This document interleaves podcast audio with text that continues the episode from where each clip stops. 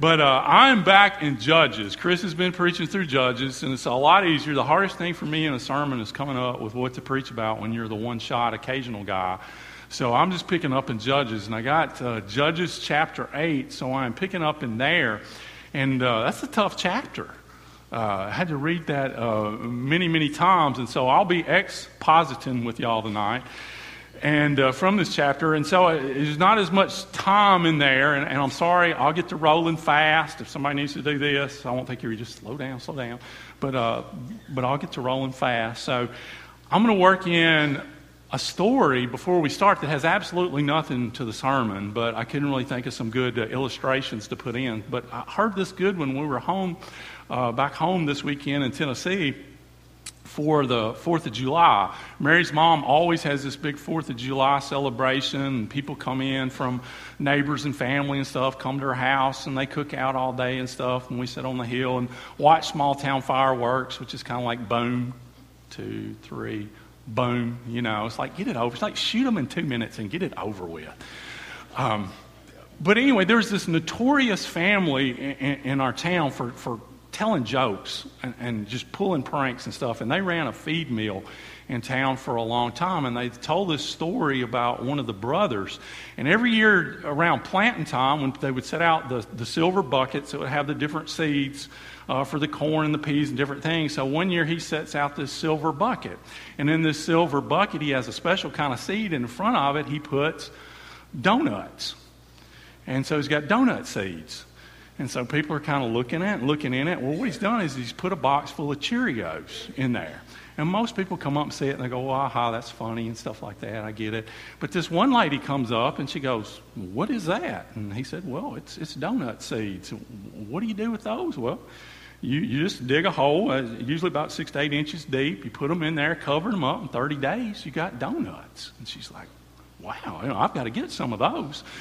And so, you know, he's loading her up some, and he goes, Now, let me tell you a little something special that I don't let most people know. Before you cover them up, if you'll put two or three spoonfuls of sugar on there, you'll get glazed donuts. Whether she bought them and he sold them to him, you know, I, I don't know. But, and that has absolutely nothing to do with what we're sharing tonight. So, amen, we're done. You may go home. But Judges chapter 8, in Judges chapter 6 and 7, just to review a little bit, Chris has been talking about Gideon. And Hebrews chapter 11, we get Gideon as one of the heroes of the faith. And we get this great story about Gideon in chapter 6 and 7. And in chapter 6, just a little bit of review. In verse 1, uh, it talks about the Israelites were doing evil in the eyes of the Lord. And because of that, he had allowed for seven years the Midianites to come in and, you know, kind of basically just abuse the Israelites. They're coming in, they're destroying their crops. They just come in in mass. They set up tents, they destroy their crops, they steal and kill their livestock. Uh, there's probably some, you know, abuse going on of the people, but this has been going on for seven years. Well, why has it been going on? When verse 10 of chapter 6, it says that I said, when you take this land, don't worship the Ammonite gods, but you didn't listen. So as they took over this land and were pushing the people out, and that was happening because those people had had 400 plus years to repent and they hadn't. And so God uses the Israelites to establish his kingdom there to push them out. And obviously, they get more. If you read the story of Joshua and Jericho, they get other opportunities to repent, but they don't take advantage of that. But he's like, push them out. And when you push them out, you push their gods out as well. You don't have anything to do with them. But they accommodated it those gods. And because of that, they were experiencing the punishment from God. And so in chapter 6, verse 11 and 12, we see that God raises up Gideonite. And we first picture Gideonite in those verses, and he is at this wine press threshing out wheat, a farmer kind of in hiding. And this angel comes to him and says, You know, mighty warrior, I'm raising you up. Mighty warrior, I'm a farmer hiding at this wine press threshing out some wheat. Seriously? And you see a little bit of why God chose him because he's kind of like ignorant to the problems that are going on because he's a little angry. He's like, why is all this? If we're your chosen people and you've brought us here, why is all this going on? And either he is just culturally unaware, or more than likely, he's got a, a, pure heart. And he talks about the fact in that chapter that he is the least in a small clan uh, among the the tribe of Manasseh. So he's probably just kind of insulated farmer and is not aware of all the atrocities that are going on. You know, he's probably like, why would you worship another God? Why would you, you know, uh, uh, commit adultery with, a, with our great God? Why would you do that? And doesn't understand why it's happening. Well, he comes to an understanding of what's going on. And uh, he tells him, I'm going to use you to push these people out and to restore uh, you know, me as the pre- preeminent God in this land. And so he asked for a couple of signs. He asked for three things. He asked, you know, one time with the angel, wants to make sure it's real, so he puts out some food. The angel consumes it with fire. He puts out the fleece a couple of times. One time it's wet, one time it's dry. And so he realizes, okay, you know, that God's definitely raising me up. And for me to do what God's calling me to do, I had to know His hand was on me. And remember, Chris said, we don't lay fleeces out very often. This is very unusual cases when you do that. And this is a life or death case for him and a lot of people. And he really wants to know God's hand is on me for this. And so, probably starting with his family, with his tribe, he starts raising up an army. And we get into chapter 7. And you know, you say, how does this farmer end up with 30,000 plus people? Well, the Israelites know their history. They know God takes people like Deborah, like Joshua, like Caleb, like Abraham. He takes average, ordinary people and raises them up and does great things. And so they probably hear this story about this one that had this, you know, visit from this angel and, and what happened. And so they're excited and they come and they're rallying behind them. And they get at this rally and they probably at some point they're looking around and going, wait a second. I know there's a lot of us. There's 32,000 of us, but there's still 135,000 of those guys. We're still pretty heavily outnumbered here. Maybe more are coming, and, and maybe the enthusiasm isn't quite there. And so, you know, God sees that, and He tells uh, Gideon, tell them, you know, if anybody's afraid, leave. And so 22,000 of them leave. And now it's 10,000 versus 135,000. So why the 10,000? Why don't they go, whoa, let me just kind of back out of the situation. This is not too good. Why do they stay? Well, more than likely, their animals have been killed, their crops have been stomped, their family's been abused, and there's some of them like, Dad gummit, I may go out, but I'm taking some of them with me. And there's also some of them that probably saw God's hand on Gideon and trusted God's going to do something miraculous and I want to be a part of it. But there's still too many. And so he says, we got to weed this down further. So they cut 9,700 more of them out. And you remember they cut them out by the water test and he keeps the 300 that cup their hands, get some water, and lap like a dog. Now, I don't know about y'all, but I've never had my hands under a faucet and lap like a dog. So it's kind of unusual. You know, maybe these are guys out in the field trying to coax their animals how to drink. You drink like this, you drink like this, and it just, you know, caught on or whatever. But for whatever reason, these 300 guys are left. And these 300 have, once they see 300 versus 135,000, they have got to be some tremendous people of faith. And so that's kind of where we're picking up tonight, is in the end of chapter 7, in uh, verses 34 and, uh, I don't know, whatever the verses at the end of chapter 7 are, uh, 23 and 24, we're going to pick up there. And I want us to look at four things about Gideon because when we get to chapter 8, in chapter 6 and chapter 7, we have this amazing story of Gideon and his faith and all he does. And it is a picture of what Christ does for us.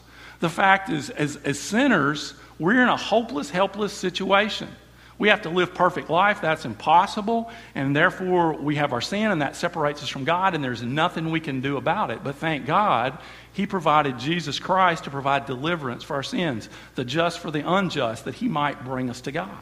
And so it is a picture of, you know, Gideon delivering these, of, of Christ delivering us from a helpless, hopeless situation because of our faith and trust in Christ. And that's what he does. And it's a beautiful picture. But in chapter 8, we get this whole different picture of Gideon.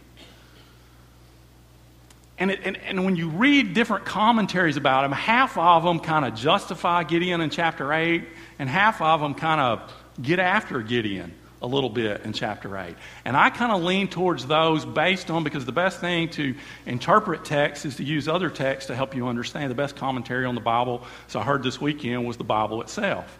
And so the last word we get from about what they're supposed to go and take the land is in chapter 7, verse 7 where he said, The Lord said to Gideon, With the 300 men that lapped, I will save you and give the Midianites into your hands. Let all, all other men go, each to his own place.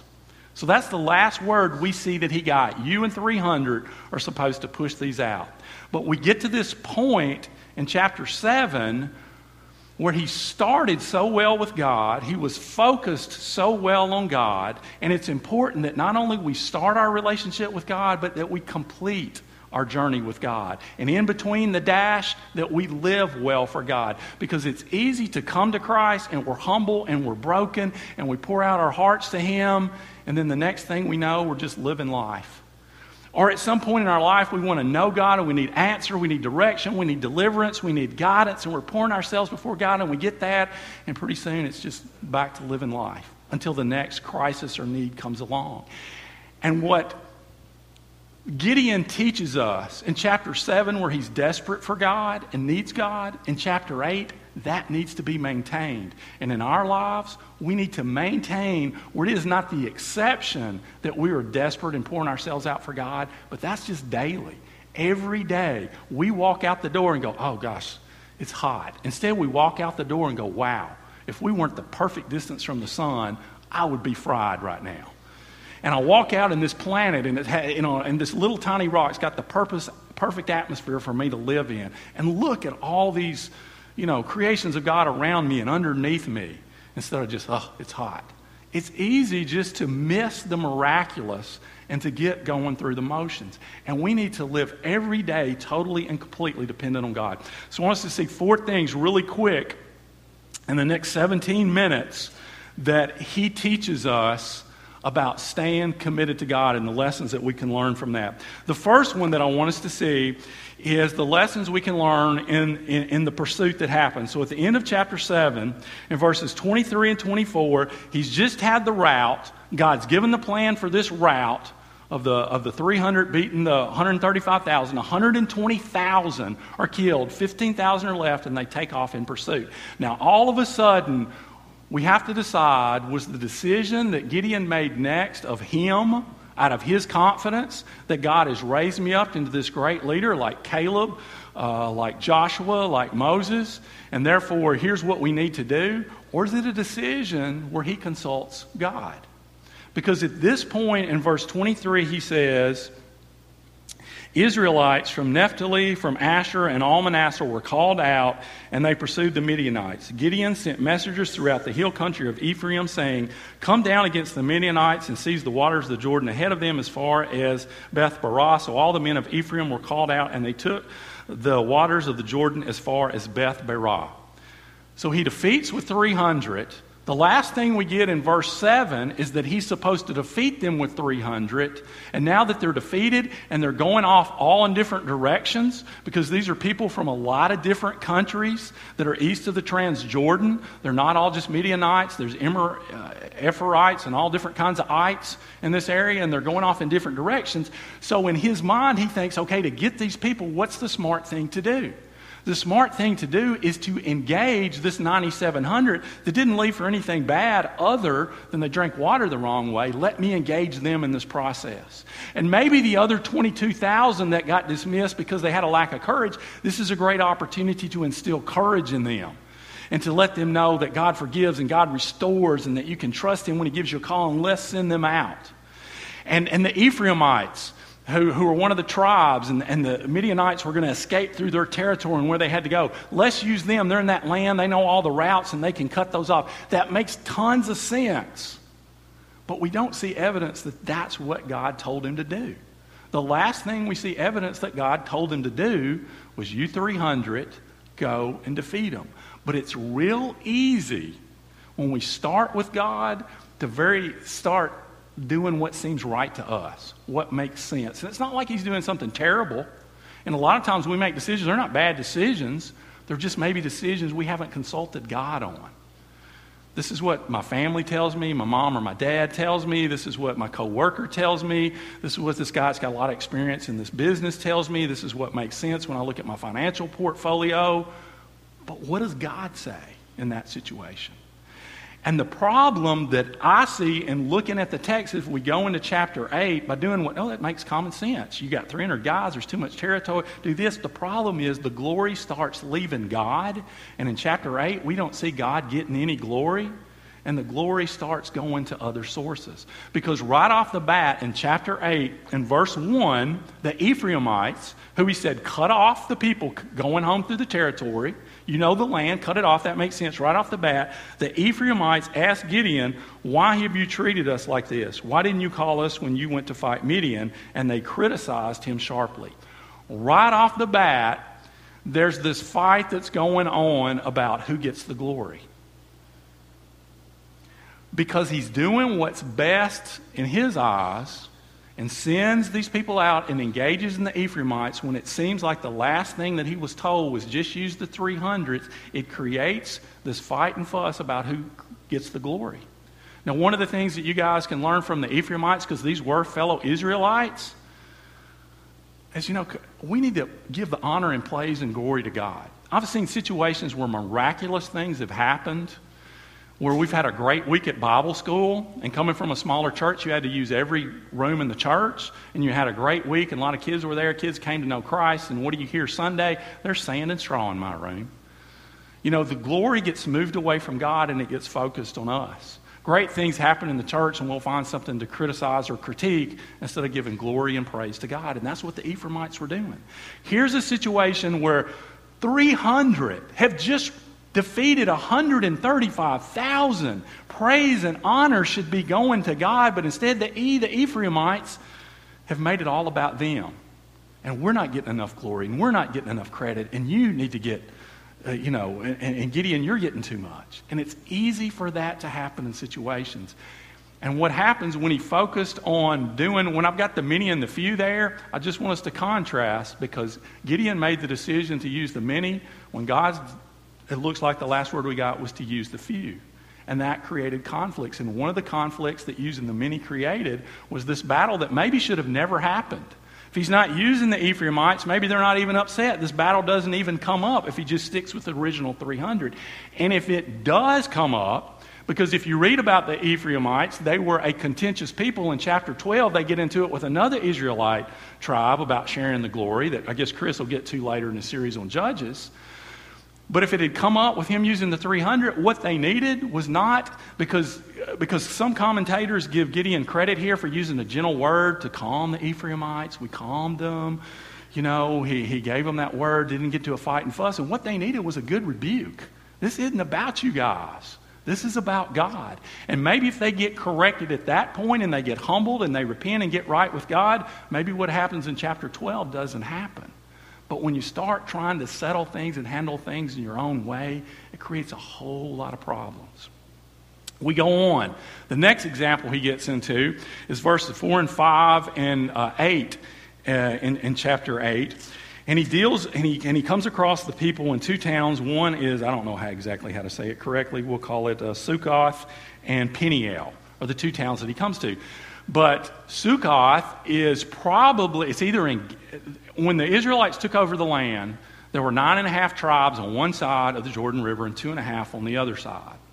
Well, Sukkoth and Peniel were on the eastern side of the Jordan River. And so was part of Gideon's tribe, Manasseh. Manasseh, half was in one side and half was in the other. So Sukkoth was either, either in Gad or, or in Manasseh, and Peniel was definitely in Gad. But these were Israelites. And these were Israelites on the front line. Outside of them out here, they're the front line to all these ites coming in. And they should be providing protection. And they should be worried. And they should be as excited as anybody about what's happening. That you have pushed these people out because these people have been coming through their land left and right. More than likely, they were taking bribes to let them come through their lands. They were probably selling goods and stuff and taking advantage of the fact that so many people were coming through their lands, but basically they were turning a blind eye. Basically, they were acting like traitors and allowing these people to come in that were abusing their fellow Israelites. And what can we learn from these two cities? What can we learn from Succoth and Peniel? We can learn as, as Christians, it's real easy just to blend in and not make waves. Nobody wants to be a hater. Nobody wants to be a phobe. You know, nobody wants to, you know, you're, you're a radical, you're a hot, so it's easy just to blend in. But the problem is we've been called to be soft and light in the darkness. We've been called to be different. And if we blend in, people don't see the light.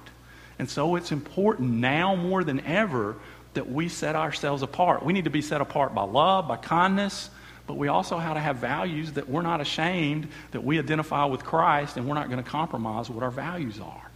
But they were blended in because that was the easy thing to do. And this problem is created when he compromises because he goes into this land without seeking the direction with God. And, and maybe if he seeks the direction of God, God has intervened and these people have a positive attitude. They're willing to help, they're willing to support, but because he does it on his own and he goes here, the people are thinking, no, if we help you guys and, and, and you don't defeat these Midianites, the first ones they're going to come back and kick is going to be us. So, uh uh-uh, uh, we are not helping you. We're not giving you food. We're not giving you water. We're not doing anything to show that we're helping you guys. We're just neutral.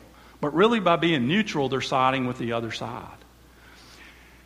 And what in this situation Gideon needed to do, and if he would have focused on God's plan and stayed with the 300 and been on his knees, he would have been saying, God, you provide for us. You miraculously provide for us.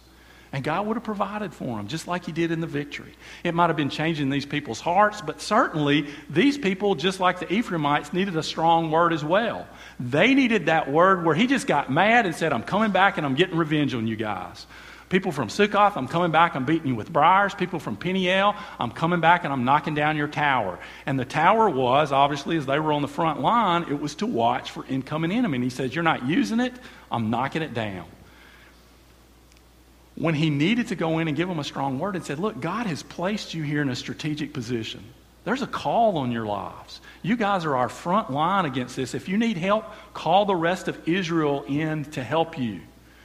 And there is going to be punishment coming upon you guys if you don't embrace your calling and you don't get brave and you don't get courage.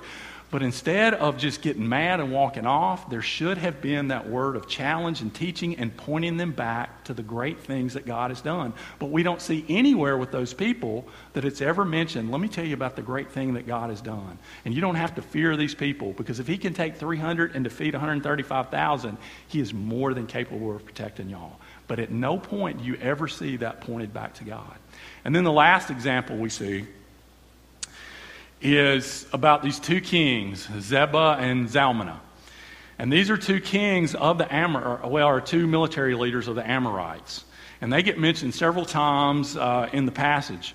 And he is really dead set on getting these. And these are the ones that he gets, that, that he gets chastised by the people in Succoth about. He goes, You know, I don't see the heads of these kings. So why in the heck should I help you guys? Because I'm not sure you're ever going to catch these guys, and these guys may come back and get us. What we can learn from these two kings, what we can learn, they thought they were safe. 135,000 verse 300, we're safe. Remember, chapter 7 is a salvation story. You can think you're safe from the judgment of God, but you're not. We're all going to face the judgment of God. And people that reject God and depend on other things for their safety and security, judgment's coming at some point. They would have said, There's no way. We're as safe as we can be. Judgment is coming. And we need to realize that. People that don't have a relationship with Christ, judgment is coming. Those of us that have a relationship with Christ, we need to live a life that honors Him because judgment is coming. That's what we can be reminded of in this passage. But with him taking this into his own hands, what you find in chapter 8, uh, in verses uh, 19 and 20, he says in there, you kind of find the rest of the story. He says, Then he asks Zebah and Zalmunna, What kind of men did you kill at Tabor? He says, Men like you. They answered, each one with bearing a prince. Gideon replied, Those were my brothers, the sons of my own mother. So you find that maybe the reason that right after this victory, over the 135,000 when he realizes God's with me, I've got this, we're a powerful force, they're running, they're afraid. Before I was this scared little guy when they were in our land and I knew there was never I, I could never do anything, but now I'm powerful, I'm strong, and by gollies, I'm going to get revenge on these two guys. And so the thought right after is not consulting God. They're on their run. I'm going to go get blood revenge on these two guys. And he does. Ends up capturing, he ends up killing them. Now, that is just by the law based on what they did, but the problem was in the pursuit of them, he should have consulted God and not just taken it on on his own.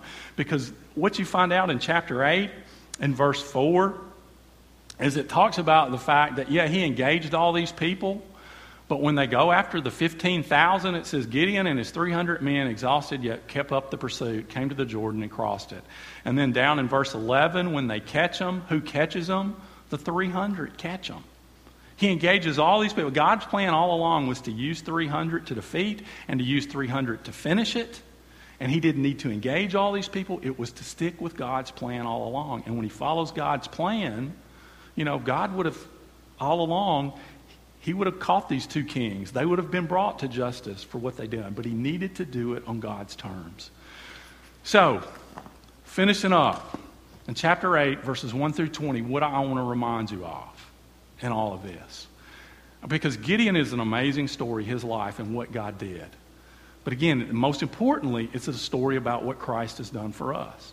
But when you start your walk with Christ, we need to continue every day with Christ. By Him choosing to kind of take things and do what seemed to be wise in His own hands, the Ephraimites who needed a word of correction, they didn't get a word of correction. And they go on in chapter 12 because they don't get corrected, fight with other Israelites, and Israelites are killed. The people in Succoth and Peniel, instead of getting the correction that they needed and the guidance that they needed, Instead, he beats them with briars. The balkanization, the separation of the tribes that, that had begun just gets escalated. The people in Peniel, you know, he, he not only knocks down the tower, he kills all the men in the area. So here on the front line where they're having border issues and they need men, he's taking the men out and just making the problem that much worse because he's doing what's best in his own eyes instead of seeking God. It's so important that when we start with God and your walk with Him, that you stay with Him. There is no decision, no matter how small, no matter how big, that we don't need to be consulting God with. We don't need to start any day that we don't start our day with time with God in prayer and Bible study. We don't need to make any choice or decision. No, I'm not talking about white shirt, red shirt. But we don't need to make any decision, financial, where I move, where I live, you know, how I'm going to go confront somebody, you know, dealing with precepts in the Bible that we need to take on. I'm going to go share Christ with a friend. God, I need your help. To, we don't need to be doing things in our power and our strength, but in the strength and the power of God. And that's what chapter 8, verses 1 through 20. He didn't do terrible things. He didn't do awful things. That's why a lot of commentators commended for some of the things that he did. But I think he missed doing the best because he started doing things in his own strength, his own power, his own knowledge. His own, he got caught up a little bit in who he was instead of staying humble and dependent on God. So I want to remind us tonight that you have started with Christ if you have a relationship with him. Be honest and examine today have you spent time with God? Today, have you got alone and thanked Him and praised Him and opened your Bible and just to get to know Him a little bit? If not, you don't have to kick yourself. Just Say, God, I'm sorry I didn't take advantage of that. And go home tonight before you go to bed and spend some time with them and make a plan. Get somebody to help hold you accountable. You know, because we see that a lot in Scripture. Abraham, God didn't answer quick enough, so what does Abraham do? Well, gee, uh, hmm, let me take on, culturally it's acceptable to take on, you know, uh, this lady, so I'll take her on, have a child through her. That didn't create any problems, did it? You know, uh, J, you know, Joshua, when he defeats Jericho, great battle. Here's a little city of Ai. Well, it's a, you know, it's a small, tiny city. I don't need to consult God about this. I know we've won this battle. We can defeat this battle. I don't have to consult him. Because he doesn't consult God, he doesn't know sins in the camp. God's hand's not on him, and they're defeated. It's great people in the Bible, this has happened to. And if it happens to them, it can happen to you and me. You know, there are days that I go by and I'm thinking, where was, what did I give God today? Did I give him leftovers? Did I give him my best? Did I really take time to listen to him and hear from him? Is this a decision I made? Are these words that God would have guided me to say? Every day, we've got to make it a commitment to make God a priority and spend time with him. Start with Christ. Be committed that you're going to go to your grave at Christ as long as you can think and breathe you're going to be living for Christ and praising Christ. Thank you, God, for this portable pot. Thank you that I can get down the hall. You know, whatever it is, you're going to go praising God. And then while in between, during that dash time, we're going to praise God, seek God, live for God, honor God, worship God, because God has put us here to know Christ and to make Christ known. That's why we're, no matter what you do, we're here to know Christ and to make him known. Let's pray.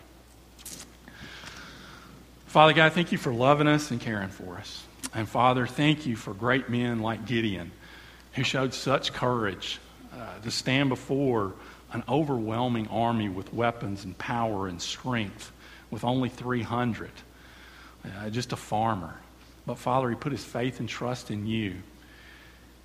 And you brought victory. You brought something that brought glory and honor and praise to God. And Father, thank you for the example in chapter 8 of where it was in trying to do his best and trying to serve you, it was easy just to take things over and not give you the praise and honor and not listen and talk to you. So, Father, help us to learn from that. And just like in our, our salvation, we started with you, that every day that we live as followers of you, that we will continue in you. And, and we will seek every day to know you, to make you known, to live for you, to learn from our mistakes, and just to let our lives be light